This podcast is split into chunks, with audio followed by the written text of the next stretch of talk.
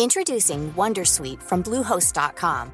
Website creation is hard, but now with Bluehost, you can answer a few simple questions about your business and get a unique WordPress website or store right away. From there, you can customize your design, colors, and content. And Bluehost automatically helps you get found in search engines like Google and Bing. From step-by-step guidance to suggested plugins, Bluehost makes WordPress wonderful for everyone. Go to bluehost.com/wondersuite. Hey guys, Glen here. Just letting you know, we recorded this episode on Thursday, the 19th of March. Uh, the release date is Tuesday, the 24th of March. And at the time of recording, the second round government stimulus package hadn't been released, but there's no material change to the content uh, because, as you'll hear, Brian Parker did suggest that it was coming anyway, and you'll be into the main interview within the first three and a half minutes of this episode. So, Stay well. We'll keep connected. The best place to be is in our Facebook group. And if you've got any questions, throw it up. Search COVID 19, search coronavirus, because a lot of the time I don't know the answer necessarily, but there'll be other people who have been in your situation and they can tell you what they've done at this time.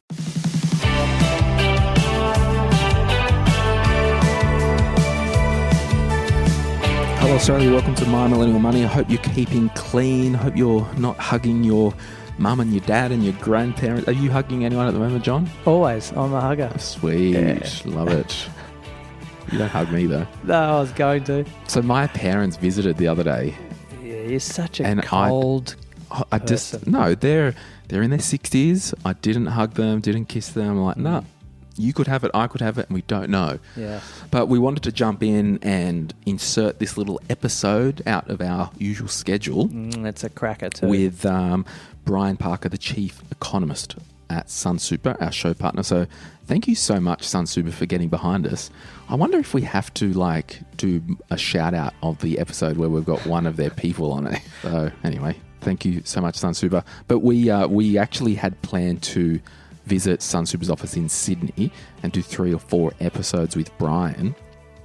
But with a few things going crazy at the moment, we decided just to do a remote dial in and talk about a variety of different issues that our listeners have sent in on Instagram and stuff that we've seen in the Facebook group. We didn't say this one's from Becky underscore 72 or whatever. it was just pure Um, liquid gold. Well, it wasn't was just, I just put questions together based on everything that everyone was talking about. So Yeah. This is really cool. We're going to get Brian back on uh, soon. He's so full of knowledge and he's just really great to talk with. So yeah, and it's not every day you get to talk to a chief economist of Yeah. a, a, a firm as large as that either, is it? Yeah, Like- totally. And the thing is, so I, John probably doesn't know this, but last year, the Association of Financial Advisors, our national conference, I was the chair of that conference, so helping organize the conference. And we always have an economist at the conference, and I arranged for Brian Parker to be one of our economists Yeah, cool. um, talking at the event. So for me, in my professional life, before our podcast, before Sunsuper, before Brian joining Sunsuper and all that, Yeah. I'd worked with Brian and always rated him as like one of the top voices uh, in economics in Australia. Yeah, just is- from my view. it's a big feat. Did he rate you? No. Glen who? yeah, exactly. So have a listen to this, guys. And we're putting lots of content out. We're doing more on YouTube now. Subscribe on YouTube. Uh, I'm doing more frequent content on My Millennial Money Express at the moment, just with all the crap that's going on at the yeah, moment. got more time. Got more time. Don't have to travel. Don't have to travel. Yeah, so there we go. Enjoy it, guys, and thanks for listening. Yep, enjoy.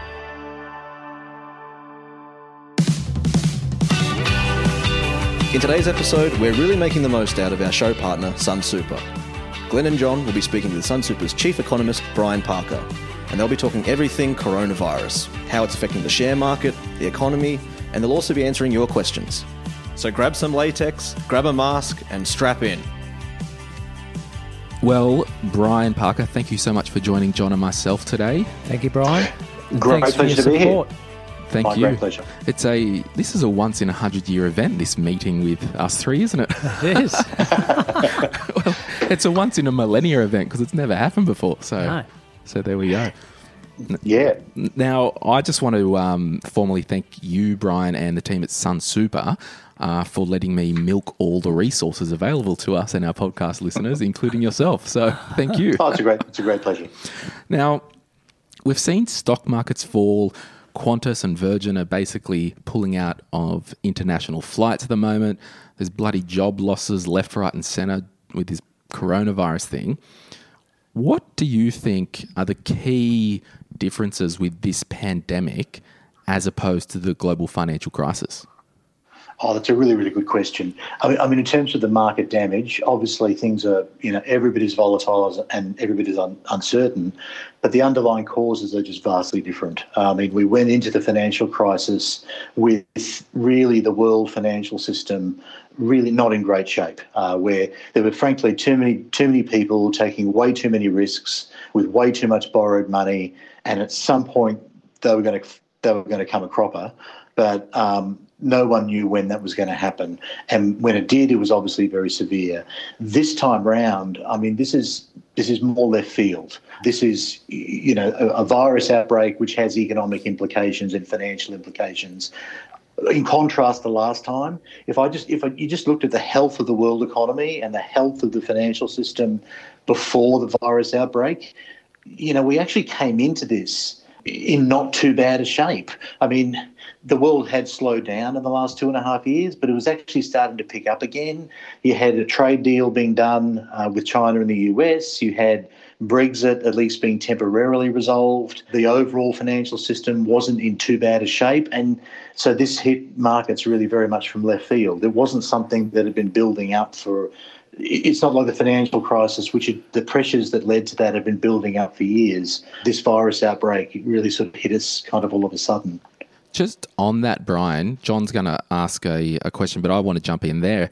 I mean, I guess in economist circles, it's so different, but for mum and dad at home on the street, this probably has more impact at the moment than the GFC because I went to buy a coffee just before we started recording and the cafe mm. closed at 12 o'clock. So I think in practical terms, we might feel this as a society more, like because who cares that a bank in New York collapsed 10 years ago because, because I can still go and buy my groceries, I can still go to the cafe.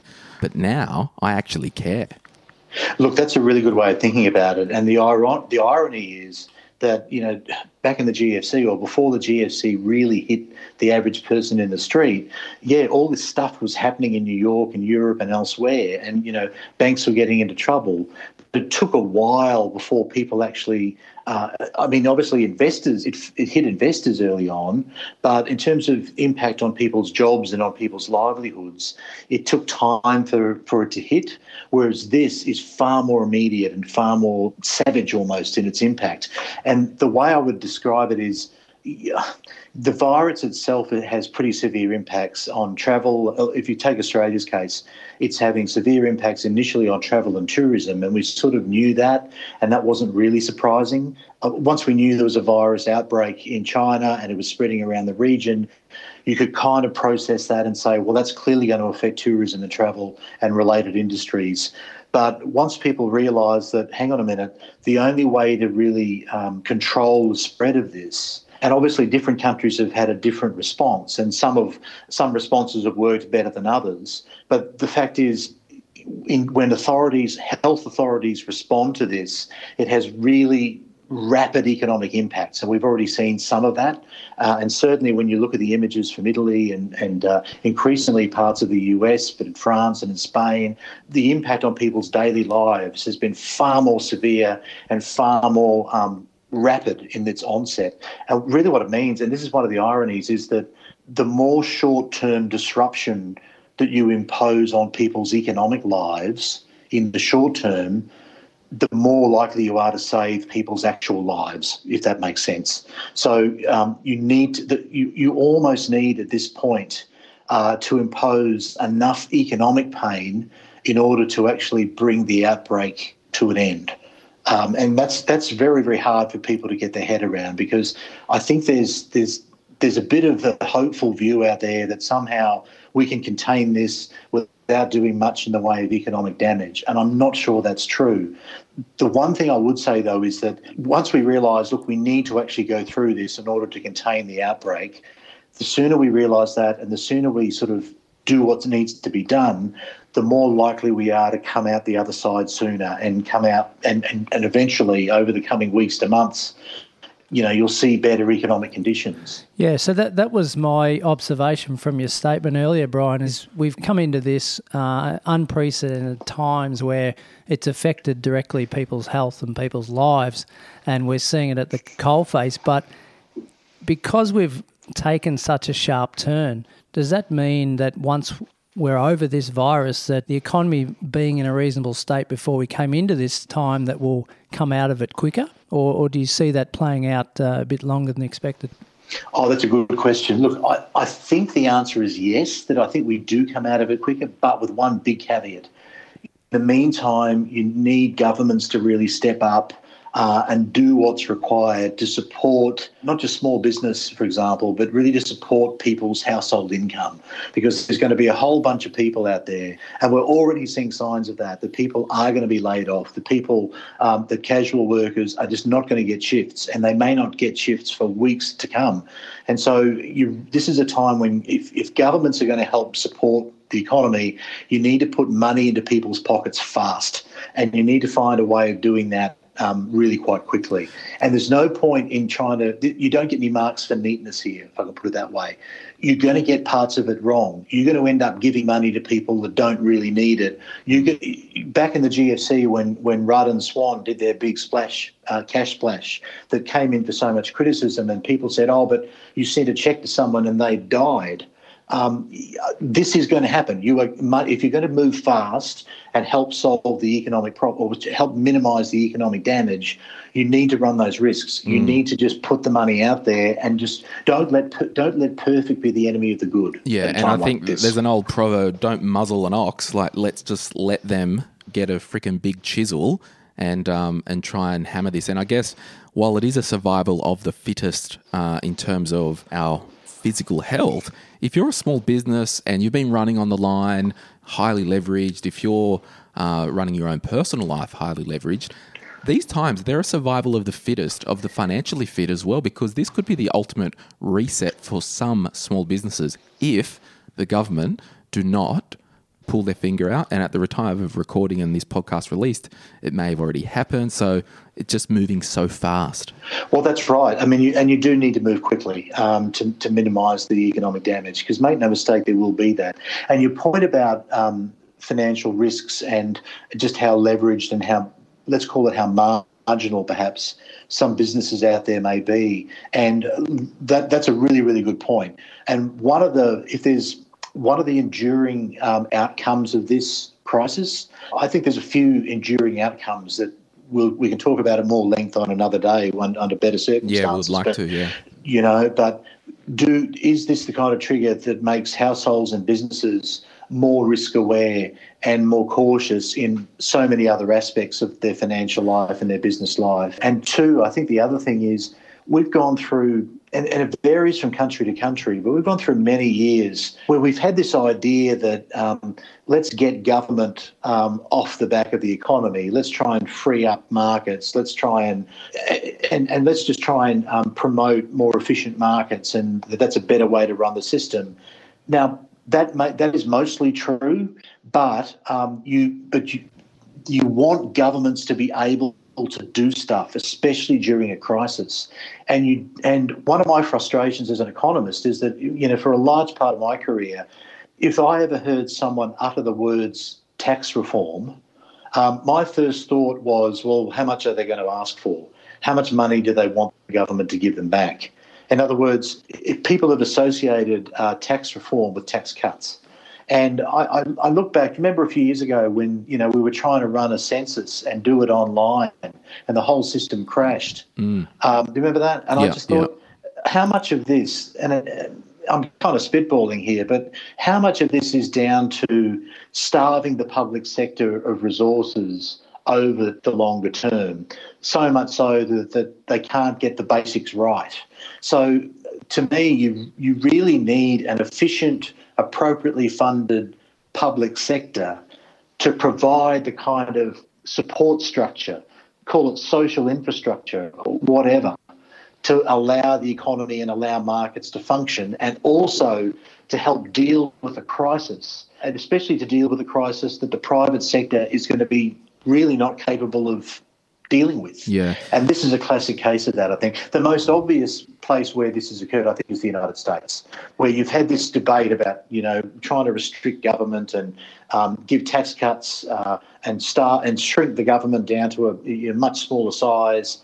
And look, that's gone too far. I think the lesson of this crisis may end up being that that pendulum swing towards smaller and smaller and, and, and indeed underfunded government has swung way too far, and we need to actually have a properly funded, you know, safety mechanism um, for society, and really only government can do that. Yeah, and I guess I'll um, while we're spitballing, I'll park it here because I want to get you back on uh, for another episode. And we were planning to do, I think, three or four episodes back to back today, but we've uh, had to dial in. Like, is this a time to have that, the actual discussion about what does a universal basic income look like? You know, with, without all the fear and the socialists and the capitalists having a big fight. Let's just talk about facts and see if it would have helped during these tough times. So, look, I think um, it possibly would have helped.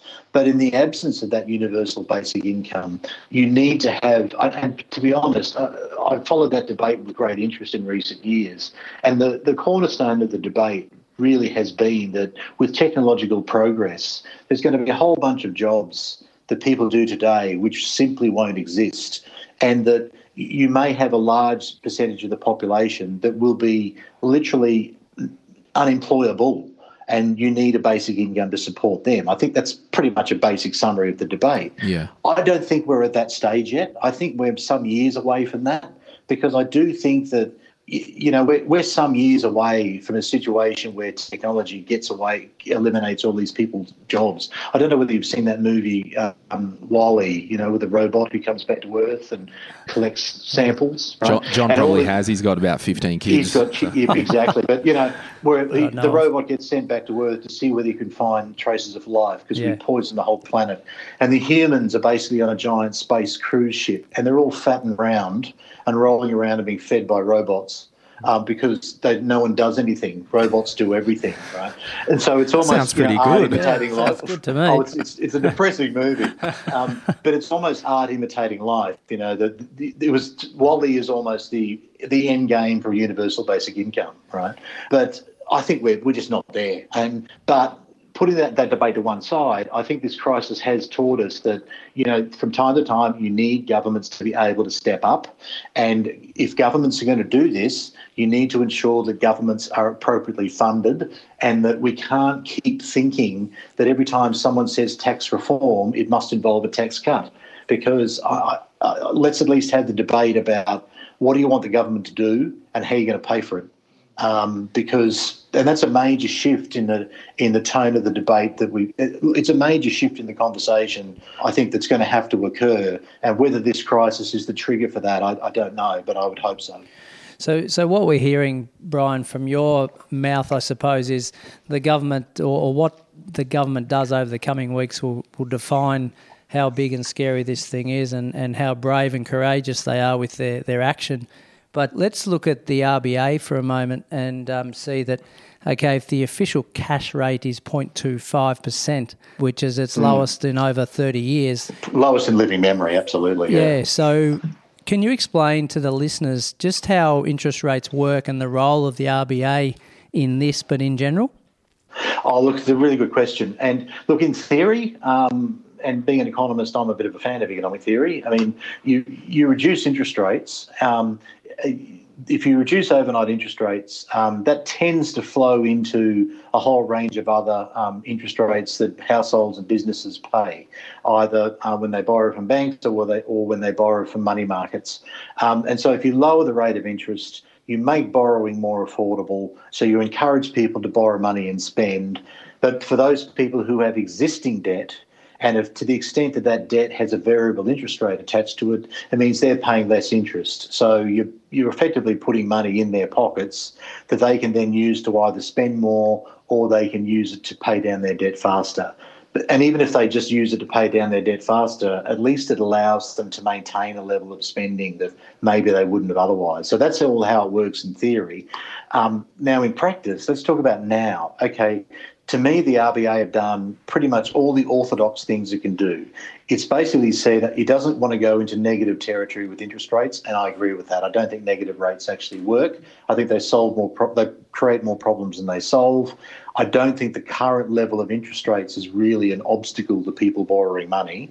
Um, rates are still at historic lows. So, uh, yes, what the Reserve Bank has done is, is helpful, but in a crisis like this, it's not really the main game. Monetary policy can can help at the margin, but it's really what the health authorities do and what um, fiscal policy, what government spending and tax decisions do that's going to make more of an impact.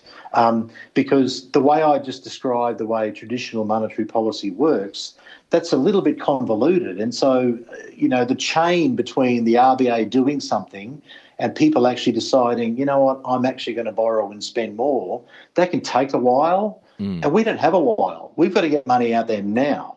Um, and I'm, I'm pleased that the, the, government seems to be responding with increasing levels of aggression. That you know the first package they announced was was good, but now they need to do more, and I think you will see them do more. Um, and then, but they need to do that really, really soon. Look, I don't want to sound too doom and gloom here. Look, make no mistake, the short term economic impact here is going to be bad, undoubtedly.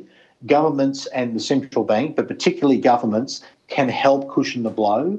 Um, but also, this will come to an end. And I think when you when I talk to super fund members, when I talk to financial advisors and their clients, the main message that we've been giving out there is: look, this is a really savage crisis which has hit us, and it's hit us suddenly, and it's going to and it's clearly hit markets very hard. But you know what? Every crisis, every market downturn, every recession, every you know, every crisis comes to an end, bar none. The only uncertainty is the depth and duration. It's it's like I've seen this movie before. The plot's different every time, but the ending's always the same. In other words, it does come to an end, and life and the economy and business and markets go on. It could take some time, but you know this crisis will come to an end. We will actually get a resolution here, um, and I think that's important to bear in mind. Yeah, and I, I, think, point. yeah, the, the good thing is when they say, look, there are, we're on top of this now, there are now less active cases day on day. I mean, overnight, it could mean that I can buy my coffee tomorrow at 2 p.m. instead of like this morning at 11 a.m. You know what I mean? Like, yeah. so I guess the on the coal face, the practical level, when this ends, it will end suddenly and we'll suddenly get back to our day to day life, which means mm. suddenly start going out and spending money. Yeah, because when I think about this, like, what would you rather have a, a, a 700 or $800 cash injection from the government as a one off or save $100 a month over the next 12 months because of your interest rate reduction, most people would take seven or 800 in their pocket, wouldn't they? They well, don't see the savings as If a, you don't a have a mortgage, it doesn't matter anyway. Correct. Correct. Yeah. And don't forget, the people with a mortgage are roughly, what, a third of the market? Mm. Yeah. So, you know, people who don't have a mortgage, you know, people who are renting, people on, in, people on a pension, you know, these people don't you know don't really get the impact of what the Reserve Bank does, but they mm. could definitely get the impact and soon um, from government action, and that's really yeah. going to be more important this time round. Yeah. So, Brian, from what you're saying, I was going to ask you a question like, would we see interest rates at zero percent in Australia? From maybe an optics point of view, the RBA would probably not do that, and that's why they're now floating this term quantitative easing or yeah. the street name of printing money. How does this work in practical terms? Yeah, what it effectively does is two things, um, both in theory and in practice. If you, it's basically injecting a lot of liquidity into the financial system. So you you go into the uh, the money market, you buy um, short and medium term um, government bonds or a range of other securities, but usually government bonds.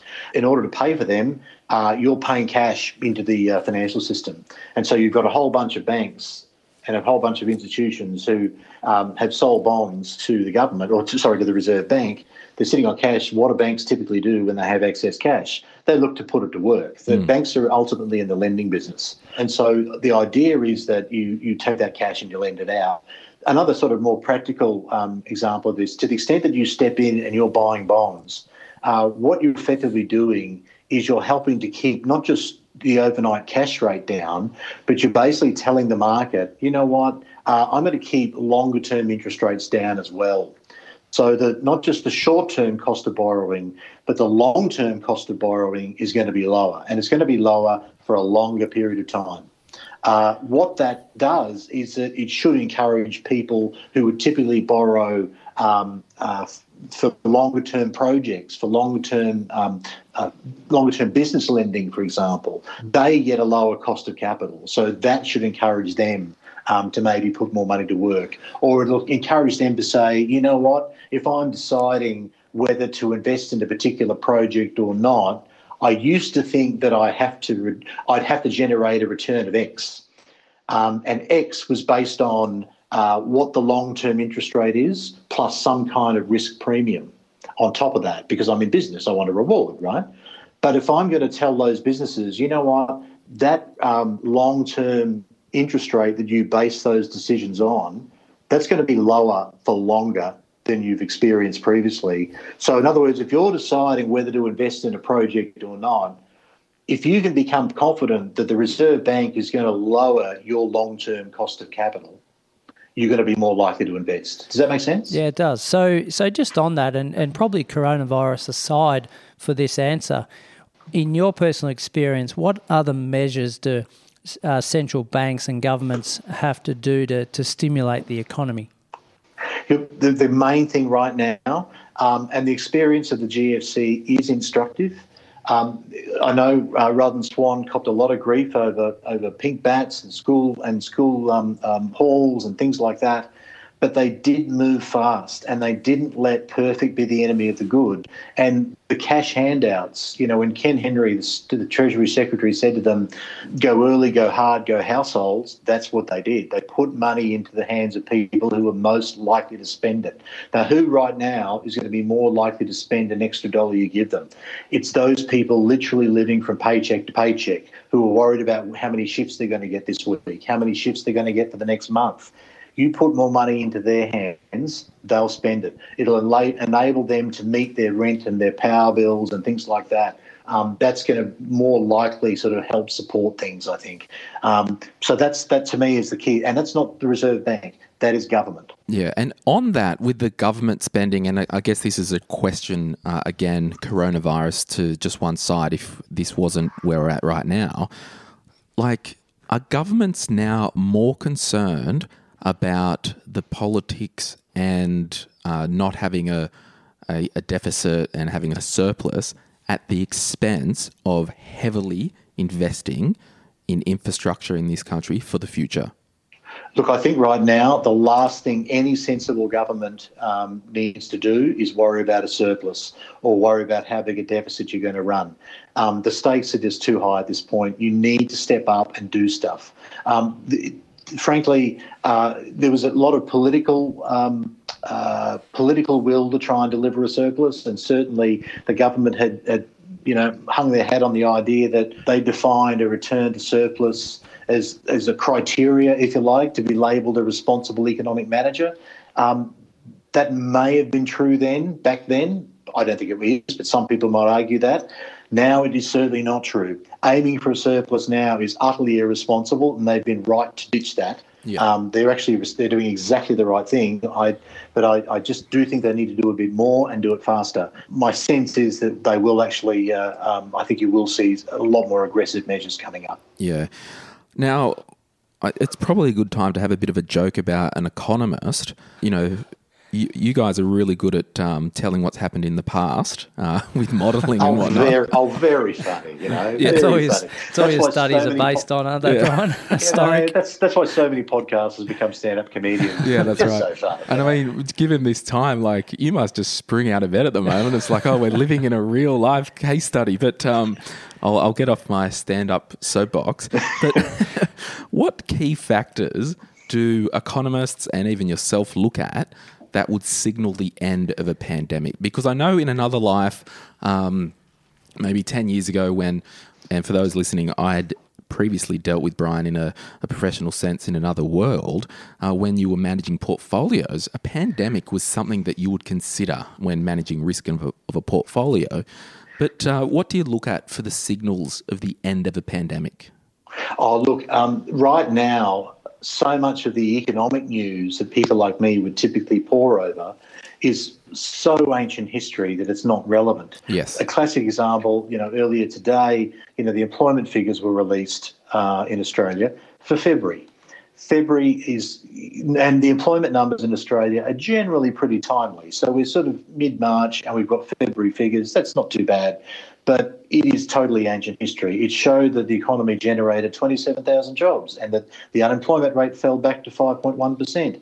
That's not, it's not a bad set of numbers. Mm. They Totally mean nothing irrelevant. right now. yeah. They mean absolutely nothing. That was So that was taken before this started, though, wasn't it? I, I read that. Well, it was morning. still, it certainly was before we really woke up in Australia and said, we've got a problem. Yeah. And so um, it, it is very much ancient history. But now I think it's things like, and what um, investors and economists are tracking is things like infection rates um, and and the decisions of what. And not some, not even the decisions of central banks and treasuries, but the, deci- the decisions of, of health departments and the medical authorities, and trying to get a try and get a um, trying to listen to people who are really expert in this field because they're going to know more about it than any economist or any financial analyst or whatever. Um, try to find people who are expert in the spread of infectious diseases and what you need to do to deal with it and what works and what doesn't. So um, the experts of the day are not the economists, they're the people who know how to deal with this challenge. And so, in terms of data, it's things like infection rates and the speed of infection rates and how fast we can bring those rates to a level and then hopefully bring them down sharply. Um, uh, that's really the challenge. Um, now, the good news is uh, some countries have managed to do this. Uh, but we need to see, I think we need to see signs of falling infection rates um, in, in, in places like Spain and Italy initially, but also uh, now that the Americans have started to get serious about this. Infection rates in the US are going to keep rising for a while, but they'll end up starting to roll over. I think when you see infection rates roll over in a range of countries, um, especially as we get further into the northern hemisphere summer, which is not far away, um, that's when I think markets uh, share markets in particular, will be able to say, okay, the economy is looking rubbish right now, but we knew that was going to happen. But looking ahead, we can see a light at the end of the tunnel because the health crisis is coming to an end, and so um, the business businesses can go back to work, people can go back to work, and the economy can recover. So, and I think markets, um, just as markets fell before the economy did, I think markets start to stabilise and rise before the economy properly recovers. So I think that's the way we're seeing it at the moment. But make no mistake, this is a very challenging time for investors. Um, especially for those investors in sort of approaching retirement or in retirement. I mean, for young uh, for younger investors, you know, people 25, 30, 35, and often they don't pay a lot of attention to their super. Um, but this is the kind of crisis which, um, you know, is going to happen. Maybe not a major influenza crisis like this, but certainly the kind of crisis in terms of the degree of impact on markets Uh, this is going to happen a number of times between where they are now and when they retire. Yeah. And there's got to be, and, and if you're a young super fund member looking at how you should invest, you're looking at, at this very, very short term fall in markets and saying, well, this is this going to last forever? No, it won't. And these sort of market corrections will happen multiple times between where you are now and when you retire. And it's going to cause grief at the time. But one of the messages we try and get across to younger members is the long term reward you get for putting up with this kind of volatility, for putting up with this kind of short term stress, is a higher long term return. You get rewarded for risk. You get rewarded for putting up with the short term um, crises and short term downturns that share markets can give you. Yeah, it's a Uh, and this good. is a classic example of that. Yeah, it's a really good point, and we talk about it all the time on the podcast about um, just having that long term view and, and keeping firm with your long term strategy. Um, but yeah, obviously we've seen the the dips and falls in the in the share market in the last few weeks. Um, but what's happening in the space of property in your point of view? What uh, do you see? There's much of a dent there in the short term, or is that going to be a little bit insulated? Well, it's a really good point, and, and it depends on how you define property. If you think about the mums, the residential property market in Australia, a few things to note you know, we have seen this sharp rebound in the last 12 months or so, you know, particularly in Sydney and Melbourne, obviously. But we've also seen signs of recovery in the other capitals too. So, um, you know, when when uh, the regulator relaxed their lending criteria, when the Reserve Bank moved rates lower, um, you did see quite a sharp return to uh, return of confidence to the residential property market uh, both here and in, especially Sydney and Melbourne. I think that lasts for a while, especially given that rates have come down again. But uh, I and but I do think that as the um, authorities continue to clamp down on on our everyday economic life. Um, activity in a whole range of markets, including residential property market activity, is probably going to be constrained. So I think we should go. We probably should expect to go through a period of a few months where you know, the overall volume of activity in property does slow down. Uh, and slow down quite significantly.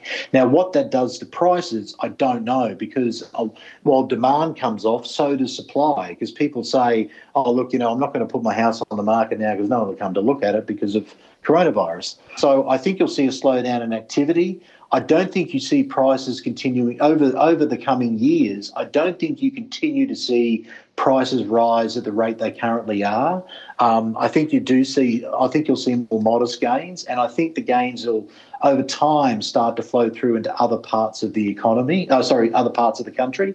The one caveat to that, though, I'm basing that view on the idea that the economic disruption from this um, is going to be relatively short term. That we get this very short, very sharp downturn in activity. Infection rates get under control over the coming weeks to months, and activity starts to recover.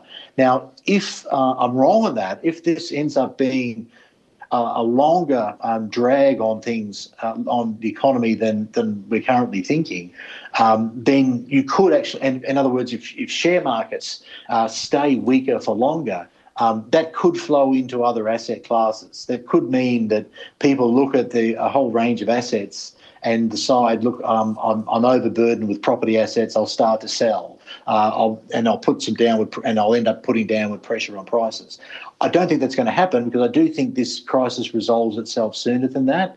But that's one particularly damaging scenario which could play out. As I said, don't think it's going to happen, but um, you know, let's be aware of the risks. Let's because one thing I do worry about as an investor and as an economist is that, you know, if I look at Australia, I mean, we love residential property investments. We're kind of obsessed with residential property investments as a nation, and we, you know, we all grew up with the adage that you know you can't go wrong with bricks and mortar. That is totally untrue. You can go horribly wrong with any investment, including bricks and mortar. Um, and I think the last, you know, before markets recovered recently, I'm kind of hoping that some people got the message a couple of years back that you know what you can go wrong by uh, investing too much in property, especially if you overpay for the property up front. Mm, Sorry, that was a very long-winded rant about property. No, it's good. No, but um, yeah, that that's uh, really good. That just a couple of questions left. If I can just go back to unemployment rates, what's considered full-time employment, and what are some projections, even over the very short term, just this year? I think the Reserve Bank would basically say that you know full employment or what we call the natural rate of unemployment has a four in front of it, not a 5 mm-hmm. um, that they think um, the um, and, and realistically, it's one of these concepts that you know you've got there when you get there. It's very hard to know you're there.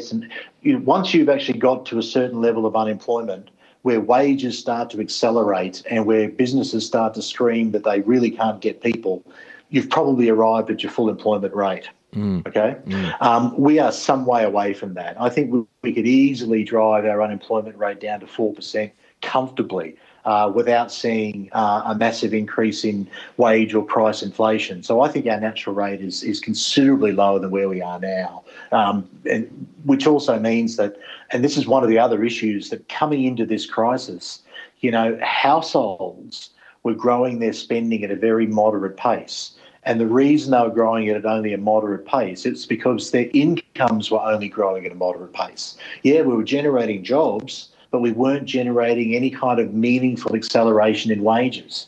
Um, and this is just going to put even more of a cap on wage increases. So, you know, coming out of this, when the you know when un- unemployment is going to rise quite significantly in the coming months, with very little doubt, which means wages are probably going to slow down even more. But when things start to recover, when people go back to work, um, we're going to be even further away from that natural rate of unemployment. Mm. Um, so the so in other words, you know, the last thing we will need to worry about, um, and if I was at the Reserve Bank, and, I, and their actions would say that that they agree with this too. The last thing we need to worry about at the moment is inflation being too high or wages growing at too fast a pace. We've had several years now where the opposite is true. We've had inflation being too low and wages growing at too slow a pace. And the problem in the short term is only going to get worse before it gets better. The short term, like I haven't seen any um, of your colleagues in Australia uh, quoting double digit unemployments in the short term. No, I don't think so. And and even during the GFC, we didn't do that. Yeah. We didn't get to that point. and I don't think we get there this time either. One of the things that does give me um, uh, some comfort here is that uh, you know don't make no mistake there, there are going to be people feeling a lot of pain and there will be a lot more unemployment. But I think the experience of the GFC was instructive, uh, was that a lot of employers, where they could, uh, kept people on, used annual leave, used long service, cut back people's hours, moved people to part time just to try and keep good staff. Mm. Um, and that did mean that when you looked at the stats back during the GFC, the data on things like hours worked fell really sharply, but the number of people employed didn't fall quite as far. And consequently, the unemployment rate didn't rise to double digit. Uh, and I, I'm pretty confident the same thing will happen here, that you won't see anything like the kind of rise in unemployment uh, that perhaps we would have seen uh, during the sort of late 80s, early early 90s, for example. Yeah. Now, if I can get you to just lean over to your left, open the top drawer, Brian, and uh, grab that crystal ball that you got sitting there. Um, and I'll give you a couple of seconds to get that out onto the desk. Um, if you know, no, it is, yeah. continuing his theme on humour yeah, today, Brian. Yeah, sorry, yeah. I'll be here all week, everybody. Um, I was about to say the dust on those jokes must be making you sneeze. Oh, you know, they're really old. totally, totally, touche. Now. You know, I, I get the messages and people write in on our Facebook group, hey, I've got 10 grand. When do I invest? So, when is the best time to buy shares? Oh, that's a really good question and one that's kind of unknowable. Mm. If you are if you are looking um, to buy shares today and sell them in a month, uh, or sell them in a week and make a quick buck, yeah. um, don't bother because frankly you, you are punting. You're not investing. Okay, and if you want to punt, go to Randwick. They serve drinks. Yeah. Um, no, you're not allowed right? in. You're not allowed in. you can't go in. You can't go in anyway. Yeah. Um, but literally, um, that is not investing. Mm. So if you are genuinely an investor, and to me, um, for an, a genuine investor, your time horizon is more like three to five to seven to ten years. Mm. Um, now is clearly a better time to be buying shares than a month ago. Mm we literally share markets are 30% cheaper today than they were a month ago. Mm. It's often said, uh, I'm not sure there was, uh, it's one of the guys I work with here uses the line, I think it's a Warren Buffett line, that look, price is what you pay, but value is what you get. Mm. Right. Um, well, today, let's look at the share market. Share markets are down 30% from where they were a month ago. Ask yourself this Has the value of all the businesses listed on that stock exchange has the true underlying value of those businesses, the entire value of their future long term cash flows over many, many years. Has the value of those businesses really fallen by 30%?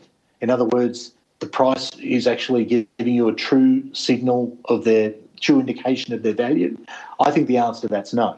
Mm. Uh, and so, consequently, um, now is not a bad time to be thinking about putting money to work, provided you are comfortable with the risks that you are taking and you have a long enough time horizon, and that you understand that if you're going to do this, if you pick the very bottom of the market, don't let that don't walk away and say I'm the world's greatest investor. No, you're not. You're just very very lucky. Yeah, and if like Uncle Glen can jump in and talk to his children out there, like if you are considering investing, if you do have a casual job at the moment in hospitality, don't bloody bother investing. You need you'll need to withdraw the you money next the money. Thursday anyway. So exactly, you need a buffer. And I yeah. think the other lesson, uh, as we mentioned early on in the podcast, you know, if one of the enduring lessons is that people need to be a bit more aware of their long-term financial health uh, and uh, and that means um, accumulating more of a buffer, more of a savings buffer to mm. to uh, allow for these short-term disruptions in your working life. While that, you know, if people come out of this crisis with that mindset, it means that they won't perhaps be growing their spending at as fast a rate, but it'll be better for the longer term health of Australian households in a financial sense. Yeah, great point. It sounds like you've been listening to our podcast quite often, Brian, with that sort of recommendation. Well done. I just, uh, I've, um, I think Buffett himself also said, "Don't try to catch a falling knife." Um, so, same sort of theory around speculating and trying to play the grand final without doing the pre-season. If you haven't got your buffers in life and you haven't yeah. um, done the research, then don't just go and do it. Yeah, I think that's right. But know, it's all about um, one rule of thumb I always use. Um, it's the sleep at night test. You know, if you're putting money to work, if you're investing, uh, and I don't care whether it's your super, your mortgage, or your small business, or whatever, if you're doing something with money, anything at all, and if that's cause, if that thing is causing you to lose more than about three minutes of sleep at night, that is your body telling you something. Your body is telling you you're taking too much risk. Mm. Uh, because frankly, there's no point in going out there and trying to, you know, swing for the rafters in a financial sense if you can't, you know, eat or sleep with the worry of it. Because uh, sleeping at night can never be overrated. Is that with or without sleeping tablets? without, preferably. Do a Michael Jackson and get old Uncle Dr. Conrad to come around each night. Hey, uh, oh, Brian. Geez, geez, you're harsh. Yeah, we're um we're, we're not letting uh, the Sunsuper compliance team listen to this episode um, before we publish it. So just note that before I read the next question. There's two questions left. It wouldn't yes. be a it wouldn't be a Brian Parker session without asking about Trump and the USA. Uh, so Trump USA is the USA the real country to watch with their response to this virus and economic stimuli, or is it every country for themselves at the moment? I think everyone is actually the, the thing which I take some comfort from at the moment is that every country of note is stepping up and is actually getting serious about this, not just in terms of their health policy response. Um, every country is ramping that up, some better than others, some more timely than others. But in an economic sense, everyone's central banks, uh, everyone's treasuries uh, um, is uh, stepping up and actually providing the kind of support the economy does need. Does it mean they need to do more? Yes, it does mean they need to do more. But even in the US, where they've been really slow to respond, and some of Trump's public comments when this first happened have been were just utterly stupid um, and totally counterproductive. Uh, now finally he's starting to sound vaguely more sensible. But mind you, he still turns up at a press conference, says vaguely sensible things, and everyone says, "Oh, great, he's actually turning into a president." Then he hits Twitter again, and situation normal. My, my favourite Trump uh, comment, he was up there with his bloody baseball cap at the White House press conference. He's like, "You know, coronavirus has no chance against America." No chance. it's oh. like it's a human being. Oh, mate, it's just. Yeah, we don't have a president in the United States. We have a man baby. Yeah. And uh, look, I'm, I'm, just very, very pleased that the true leader of the free world actually does understand what's going on, um, Angela Merkel. And uh, the longer she can hang around, the better, because yeah. uh, the world desperately needs political grown ups.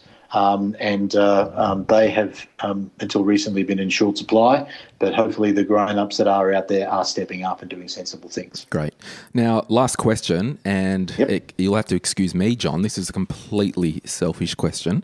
Um, That's okay. I've, I got my super with Sunsuper, so I want to know what is Sunsuper doing for their members' portfolios at this time. And I'm sure a lot of our listeners have as well. Well, they do, yeah. Mm. Well, there you go. I mean, what we're doing is, firstly, are we selling and panicking? No, we're not. Um, are we still finding investment opportunities that we're ha- able to pick up uh, in this environment? Yes, we are. Um, have we taken advantage of uh, falling equity prices uh, to just very cautiously, in a very risk controlled way, add a little bit to our exposure? Yes, we are, at least in those portfolios like our balanced and growth portfolio that have a longer term time horizon. Because, you know, we recognise that, you know, when people invest with us, um, our, our members are typically very young. The average age of a Sunsuper member is more like 36, 37. And the median age is actually younger. It's more like mid to late 20s. Um, and, and, clearly, in a financial sense, they're just starting out. But we do recognise we, we run money for relatively young members. So we have to take a longer term view. And that's what we do. Um, so we are still maintaining a very substantial allocation to unlisted assets, which helps smooth the ride for our members along the way. But we are also looking for opportunities to add value, to add to the future performance of the fund. But make no mistake, you know, we are not immune to what's going on. Um, that our portfolios have clearly suffered given what's happened to share markets. But what we are trying to do is make sure that we're well positioned um, and able to capture the inevitable recovery in markets. And that's, yeah. I think, what we're really focused on. That also, and making sure that we continue to remain liquid and and run our run the business of the fund properly and look after members' best interest. Make sure we strike fair daily unit prices. Make sure we can pay pensions. Make sure we can do switches for members who want them. That's really what we're very much focused on. Yeah, and I guess I, I probably we will get you back because I want to um, do a bit more deep dive into fund uh, management of super portfolios. But a lot of people don't realize when you pick up your product disclosure statement for your investment fund or super fund, if the PDS says we will always have an allocation of 25 to 35% Australian equities, like you guys have to manage money to that mandate because that's what you've agreed to do. Well, exactly. What we do is we tell people, look, um, we run a, we run a range of diversified options that suit a range of members, a range of different appetites for risk, a range of different um, stages of life. So, for example, a younger member would generally be invested in a higher risk or more aggressive portfolio than someone who is approaching or in retirement. And that's perfectly sensible. So, we manage according to what is on, you know, we, we, we deliver what is what is on the label. Mm. If that makes sense. Yeah, totally. So if we tell people we are going to run a growth fund which is going to be invested for the longer term and is going to be designed to deliver long-term real returns, um, the way we do that is to make sure that we are invested enough in relatively higher risk assets so that we do deliver those higher long-term returns. But the quid pro quo, the, the, the flip side of that is in order to get those higher long term returns, you need to be able to accept that markets will do what they've done in the last few weeks, and they will do that on a fairly regular basis. The, the reward you get for accepting those short term risks is higher long term returns. But we don't ask our, but we think our retirees and our near retirees shouldn't be taking that sort of risk. And so, for example, our retirement and conservative options have a much, much lower allocation um, to shares and other growth assets because you know that's more prudent. You shouldn't be overly exposed to share markets as a general rule as you're approaching retirement. Totally. Now I'll um I'll just finish. I, I put on Instagram yesterday, Brian, on My Millennial Money that the World Health Organization have released a new guideline, a four point guideline to the coronavirus. Uh, the first one is wash your mitts. The second one, uh, mitts off other people. The third yep. one, mitts off your face. And the fourth one, mitts off your super. So keep your mitts. so don't bloody touch a super right now. Let it do its thing. Continuing the theme of comedy. yeah, I'm here all week, I John. think that's true. Pro- provided you, you know, provided you understand what investing with your eyes open is crucial. Understand what sort of risk you're willing to take and what sort of risk you need to take and what you want to do and, and where you are in life and, and what your long-term financial goals are. If you've got an investment strategy that's built with all of that in mind, then you can keep your mitts off your super. And particularly at the moment, if you're in a growth or a high growth fund, don't move it to a conservative fund at the moment because you are mm. guaranteeing to lock in those losses forevermore. Amen. That's right. Um, you just won't experience anything like the kind of recovery um, that uh, staying the course is uh, tends to deliver. And even during the GFC, that was the case. Even people who were in relatively, even people in the balanced option, which has 70% in growth assets, even if you just retired um, prior to the GFC, which you'd think, gee, that's a terrible time for that to happen. And yes, it was. But the people who moved to cash at close to the bottom of the market, they are worse off today than people who stayed the course. So, Brian, just yeah, I'm just listening to your, um, I suppose, commentary around this will happen consistently over the next 30 or 40 years as an investor. You just got to weather the storm. If we look at, right, we're in 2020. The last one was, as you said, GFC, and then excuse my ignorance, but before that, 87, is that right? No, I mean, um, if you think about it, let's start with 87 oh, crash. yeah, okay, dot, dot com. So, yeah, do you early 90s recession, you had the bond market crash of 94, you had the Asian financial crisis in 97, that became the emerging market crisis in 98, dot com boom and bust 99 and 2000, you had September 11, you had uh, Enron, that caused a lot of disruption at the time then you had really the GFC. Um, so this is not our first rodeo. This is this no. happens. This happens from time to time. But I um, suppose for the listeners, it may be their first rodeo. So correct. when you look at the economic cycle, if you want to call it that, uh, are we are we saying this is a um, a mid-cycle slowdown? Is that what you would call it? No. Um, th- make no mistake. This is not a slowdown. This will be a recession yeah. but it'll be a short, sharp one. Um, and I think that's what the markets are telling. The fact that markets fell so sharply uh, just really shows you just how quickly the outlook has changed because this virus spreads so quickly uh, and has caused this massive reevaluation of the outlook. Because before this hit, we were coming into 2020 with the world economy actually starting to look better. But in the short term, that's not going to be the case. So we didn't even get to the magical R word this episode, uh, and it's probably, you know, yes, I think you said it. If we do hit recession, it might yeah. be just for a couple of quarters, very short term, based on the data that you've seen. Yeah, look, I think given the nature of these things, you literally, um, uh, with the virus, to contain the spread, you take very, very drastic action to restrict people's activity, and to and that causes very sharp but relatively short term disruption. You bring things under control, and then things start to improve. So it's not something that uh, is a multi year phenomenon. It's something that we should be seeing better and brighter economic news um, as we get into the second half of the year. Um, because you know this thing is is going to be brought under control because the authorities are now starting to take the kind of steps that actually that they need to do. Mm. But it just means that in the short term, there is going to be a severe economic cost. Yeah. Well, Brian, thank you so much for speaking to us and for our listeners today. Yeah, been great. And we might organise to do another catch up, um, maybe in a couple of weeks. Maybe we can do just some short little 15 minute catch ups if the powers at be at Sunsuper will allow. oh, be more than happy to, as long as they don't. Uh, but, but mind you, short and sharp. I'm not sure you guys do short and sharp. That, that's just are, your own, are we talking about the podcast or? Is it, I mean, yeah, I am actually. Oh, sweet. I thought 15 minutes is just your opening gag, isn't it? Yeah, that's, that's right. Yeah. Reused ones. Yeah. All right. Well, thank you so much, Brian. Thank and Brian. Great Sun pleasure, Super. Guys. All the best. Appreciate it.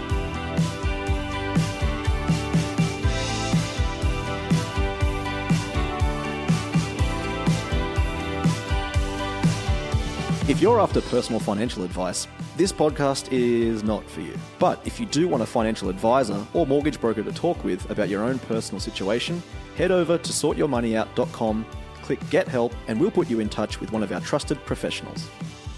If you're looking for a super fund that puts its members' interests above all else, choose a super performer, Sunsuper. With low fees, strong investment returns, and great member services, Sunsuper is Super Ratings 2020 Fund of the Year and has also been awarded by Money Magazine, CanStar, and Finder. Find out more about Sunsuper at sunsuper.com.au forward slash choose. You can join Sunsuper online in under five minutes. Many people do not realise that slavery still exists in the world today. That's why My Millennial Money supports A21 we want to highlight A21 as they work to abolish slavery and human trafficking all across the world. If you want to support A21, visit a21.org.au for more information. If you're listening to this podcast, there's a high chance you have disposable income. Glen has a mandate to get everyone giving, saving, and spending in that order. Now, we want to encourage you to be generous with your money, but choosing an effective charity can be difficult. An amazing resource you can use is the lifeyoucansave.org.au. You can donate to them, and they'll distribute your donation to a variety of life saving and life changing charities around the world, with a focus on eliminating extreme poverty. For more information, visit thelifeyoucansave.org.au. Thanks to Jess Knaus, executive producer, Laura from La La Social Club, and me, Asher.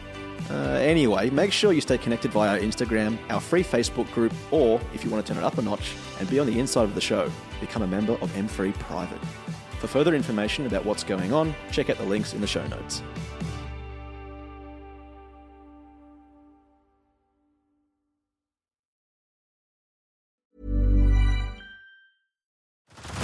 Head over to Hulu this March, where our new shows and movies will keep you streaming all month long. Catch the award winning movie Poor Things, starring Emma Stone, Mark Ruffalo, and Willem Dafoe. Check out the new documentary, Freaknik The Wildest Party Never Told, about the iconic Atlanta Street Party. And don't miss FX's Shogun, a reimagining of the epic tale, starring Anna Sawai. So, what are you waiting for? Go stream something new on Hulu.